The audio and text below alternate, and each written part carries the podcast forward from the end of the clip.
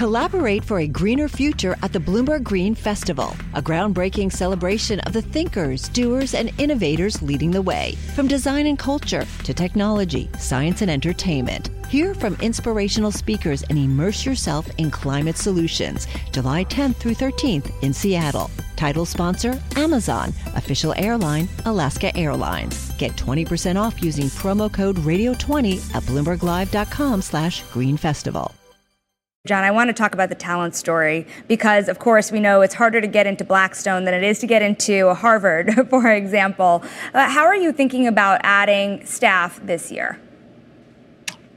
Well, talent is the most important thing here at Blackstone. You know, what we create is based on the incredibly talented people who work at this firm. We love bringing in super talented, driven people of all sorts of backgrounds. From all over the world. It's one of the things that makes me most proud about this company. It's really in the DNA of this firm, driven by Steve Schwarzman, a real focus on great people, meritocracy. I'd say in terms of hiring for the year ahead, I think we will continue to grow our headcount. I think the pace of growth will be a function of the pace of deal activity, the pace of fundraising. If those things accelerate, you'll probably see more hiring as you get through the back half of the year. So there will be more spots for people who want to come and work at this firm. It is a very selective place, and it's also a fun place, as you know, Sonali. We were proud of our holiday video. We had something like 8 million people who watched it, which is a little crazy, but it speaks to the brand and people's desire to connect with Blackstone, and there's big desire to work here as well. John, let's just take a big look at Blackstone for a moment here as you report your full year of results for last year, because it wasn't too long ago when Blackstone surpassed Morgan Stanley in market value. It begs the question, as investors move to private assets, are you gunning to go after JP Morgan too now? Well, good morning, Sonali. I guess I just start with the quarter, which we're particularly proud about. We had really the best quarter since middle of 2022 when it relates to distributable earnings, when it relates to investment activity and fundraising. And what's happening in our business is we're benefiting from this regime shift as we move from this rising cost of capital environment, which we saw under the Fed for the last couple of years, into an environment here where as inflation comes down, the Fed's easing, and that leads to a virtuous cycle for our business. Equity markets open up, debt cost of capital comes down, IPOs occur, M&A activity picks up, and that's very positive for our business in terms of a reacceleration. But what we're really proud about, and it speaks to our firm, is during this challenging two-year period, we've shown real resilience. And that is important to our investors and our stock, but also our limited partners. And so when I think about the business longer term, we're very excited about alternatives as a sector. Investors across the landscape are coming to alternatives, and we as the leader in the space are uniquely positioned. So yeah, we have a lot of optimism about the future. And in terms of how big the company can get, it's all a function of us delivering for our customers. Well, let's talk about what made the company bigger in the last quarter. A lot of your inflows really came in the credit space. But at the same time, John, there are a lot of investors out there who are worried that perhaps private credit is approaching bubble territory. The question becomes, are there enough opportunities out there to prudently put the money to work? When you talk about things like a bubble in credit, what I like to look at is how much risk is there. And if you look at the loans we're originating in direct lending to private equity sponsors, on average today, they're about 40% loan to value. That's almost half of what they were back in the 06, 07 period when we had an actual bubble. Default rates in credit across our non-investment grade borrowers are less than 30 basis points. So we still see a very healthy market out there. What we do expect is that transaction activity will pick up and that folks like us in the private credit space are in a really great position to deliver for borrowers. If you think about what we do, we make loans to companies and hold them either on behalf of our pension fund clients It could be for individual investors in the form of BDCs or in investment grade for our insurance companies. And we can deliver certainty to borrowers. And that is taking more share. And so I think what we're seeing is a structural shift towards private credit. It doesn't mean that we're seeing excesses build up in the system, as I said, because the fundamentals in terms of loan to value, credit quality still remain strong. How do you feel about the opportunity here for M&A to move forward? You mentioned deals coming back, but the reality is we've only seen it in drips and drabs. How fast do you see yourself putting hundreds of billions of dry powder to work? Well, we do have $200 billion of dry powder, so M&A activity picking up is helpful for our business. I think looking back over time, it's helpful to have a little perspective. If you went back to the early 90s, M&A activity declined 50-60%. It was down similarly in 08-09 and again the last 2 years. But invariably, because private equity sponsors want to sell, companies want to sell non-core divisions, families want liquidity, institutions want to sell things, invariably things start to happen again. And I think now, given this shift in rates, we'll begin to see more of that. So our expectation is we'll see a pickup. And if you looked in our fourth quarter, you see some early signs of that. Our lending area saw more than a doubling in terms of new loans we were making. If you looked in our private equity area, we had been working on some of these transactions a long time, but in the last 6 weeks of the year, we announced 6 deals across the US and Europe, many in sectors we like: digital marketplaces, enterprise software, energy transition. And in real estate, we also saw a pickup in activity, privatizations, a big distressed loan portfolio. So we are seeing a pickup. It does often take a bit of time, but things are starting to loosen. So it does feel like for M&A, a bit of an inflection point. John, it was very notable to see take privates happen across the private equity industry, going from public markets, shrinking yet again, going into private hands. Do you see a lot more spin-offs and take privates coming to Blackstone in the following year? Well, I think we'll continue to see that activity. There are companies out there who don't feel like they're getting valued appropriately. There are some SPACs from a different era that may not be trading particularly well. There may be real estate companies trading at a discount to their underlying asset value. There could be infrastructure companies that could be great long-term holds in the private market. So I think we'll see some of that, but I also think we'll see plenty of private activity. If you think about the trillions of dollars of assets held by families and particularly private equity sponsors, there's going to be a desire to move towards liquidity. And that will create a lot of opportunity across various areas at Blackstone. Well, big question about exits as well. Realized performance fees had been pressured for you guys across the industry. Do you think the IPO market is opening enough for exits for Blackstone portfolio companies? You know, you would expect at some point it's going to reopen. It's been a tough couple years for IPOs, and a bit like M&A, there's cyclicality to this. And I do think we'll start to see a better IPO market, particularly as cost of capital here is coming down. Exits sometimes take some time. It's like a conveyor belt. You have to identify the companies you want to look to sell, consider an IPO, maybe a private sale. Those processes take time. But a more conducive market is helpful for that activity as you look forward, as you look towards the back half of 24. So, yeah, we have some optimism that equity markets and receptivity to new companies should improve. John, real estate. You mentioned it a couple of times. The big open question in the market is how much more do real estate values have to fall?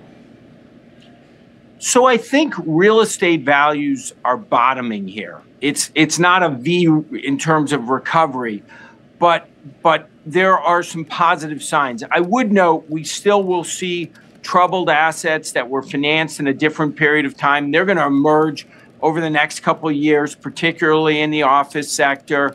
There are some areas like multifamily housing where there's a lot of supply, and the fundamentals will be challenged as you look forward the next 12 months or so. But going back to this cost of capital, we've seen the 10-year move from 5% to 4.15%. We've seen spreads come down. That's very helpful for real estate.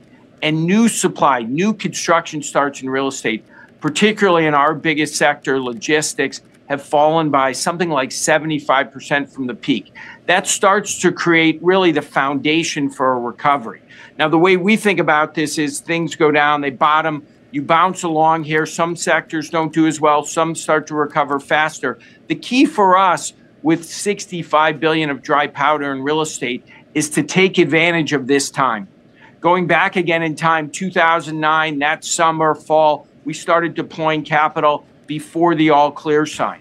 If you look at what we've done in real estate the last 60 days, the Signature transaction, their mortgage loan portfolio. We announced a big joint venture with Digital Realty, which we also did with our infrastructure group. And then recently a residential privatization of a company in the US and Canada, Tricon. That reflects our view, which is we want to invest into this period of time, move on to offense before everybody's calm about real estate, why people are still nervous. At some point, that recovery will come. It'll be very clear to everybody. Generally, then it's too late. What about the cost of housing here, owning homes, rentals in America in an election year where even if inflation is cooling, you're still looking at Americans face housing costs that many are calling now an affordability crisis. Do you have any jitters about the sector given the politicization of it? Well, I would say at its core, the problem we have in housing in America is supply. If you look at the data, we are building in 2023, we built basically the same number of homes as we did in 1960, when the population of the US was about half. And we really haven't gotten new supply restarted in a meaningful way since the financial crisis. And that has created a real imbalance. And so I do think there should be more emphasis on how we can make it more affordable, particularly on zoning, property taxes, in some places creating tax incentives to create more supply. This company I mentioned that we've committed to acquire is building $1 billion of homes here in the US right now, another couple $1 billion in Canada, where they have an even more acute housing shortage. I do think it's a sector where more capital has to come. There has to be more building. And I think rates coming down will help that. But in the near term, I think we'll see less housing construction. The other beneficial thing we talked about is because of the supply spurt in multifamily housing, renters will face a better environment over the next 12 months. So even with Blackstone playing a role here in the supply question, do you still worry, though, that firms like Blackstone will get dragged further into the debate on ownership in America? Well, it's a question, obviously, that comes out a lot. I think the numbers help provide perspective. There are 105 million single-family homes in the United States. Institutional investors own, I think, less than half of 1% of all of those homes. Their buying is down close to 90% over the last 5 years. And so the core of this problem is not about institutional investors, it's supply demand.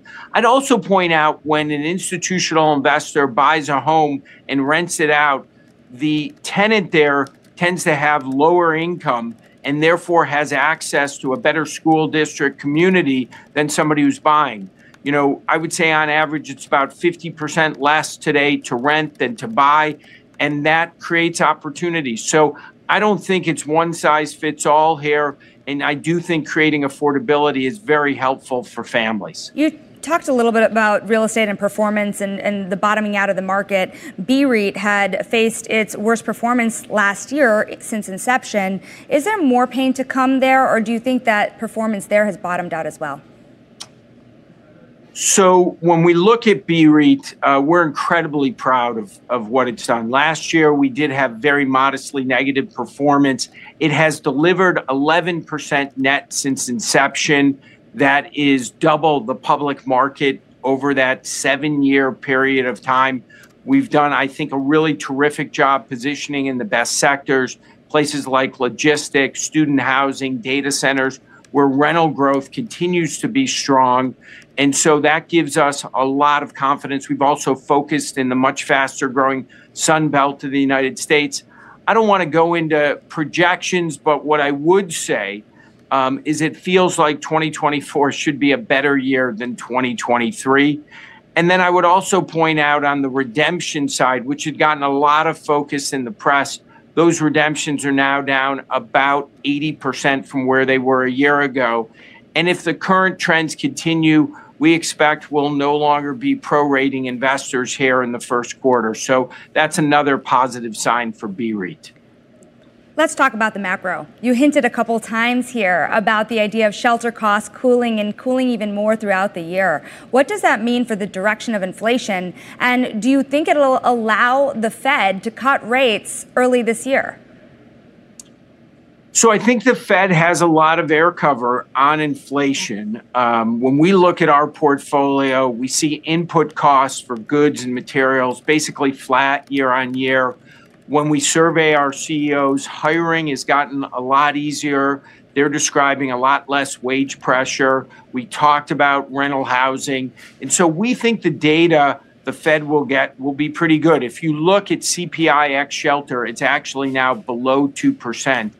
I think the challenge is the Fed is looking at what happened in the 1970s, and they're very reluctant to reignite inflation.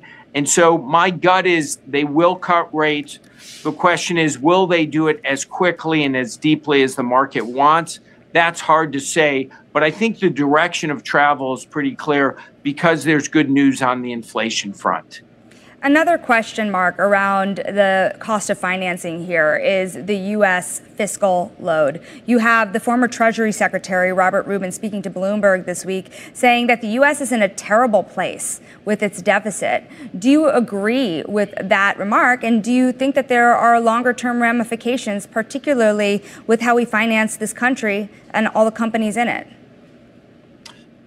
Well, the U.S. today has a very valuable position in the world, given the scale of the economy, the desire of capital around the world to come here, the growth of the economy, our population still increasing. We have a lot of competitive advantages, but you point to something that is a structural challenge, which is we're running very large deficits. And that is something I think as a country we're going to have to tackle. It's hard to say when that becomes a real issue, when marketplace participants lose confidence. Right now, there continues to be a lot of confidence in the United States. But I do think longer term addressing those structural issues will help ensure growth and stability for a long time. So I do think it's something we're going to have to face. Before I let you go here, John, I want to talk about the talent story because, of course, we know it's harder to get into Blackstone than it is to get into Harvard, for example. How are you thinking about adding staff this year? Well, talent is the most important thing here at Blackstone. You know, what we create is based on the incredibly talented people who work at this firm. We love bringing in super talented, driven people of all sorts of backgrounds. From all over the world. It's one of the things that makes me most proud about this company. It's really in the DNA of this firm, driven by Steve Schwarzman, a real focus on great people, meritocracy. I'd say in terms of hiring for the year ahead, I think we will continue to grow our headcount. I think the pace of growth will be a function of the pace of deal activity, the pace of fundraising. If those things accelerate, you'll probably see more hiring as you get through the back half of the year. So there will be more spots for people who want to come and work at this firm. It is a very selective place, and it's also a fun place, as you know, Sonali. We were proud of our holiday video. We had something like 8 million people who watched it, which is a little crazy, but it speaks to the brand and people's desire to connect with Blackstone, and there's big desire to work here as well.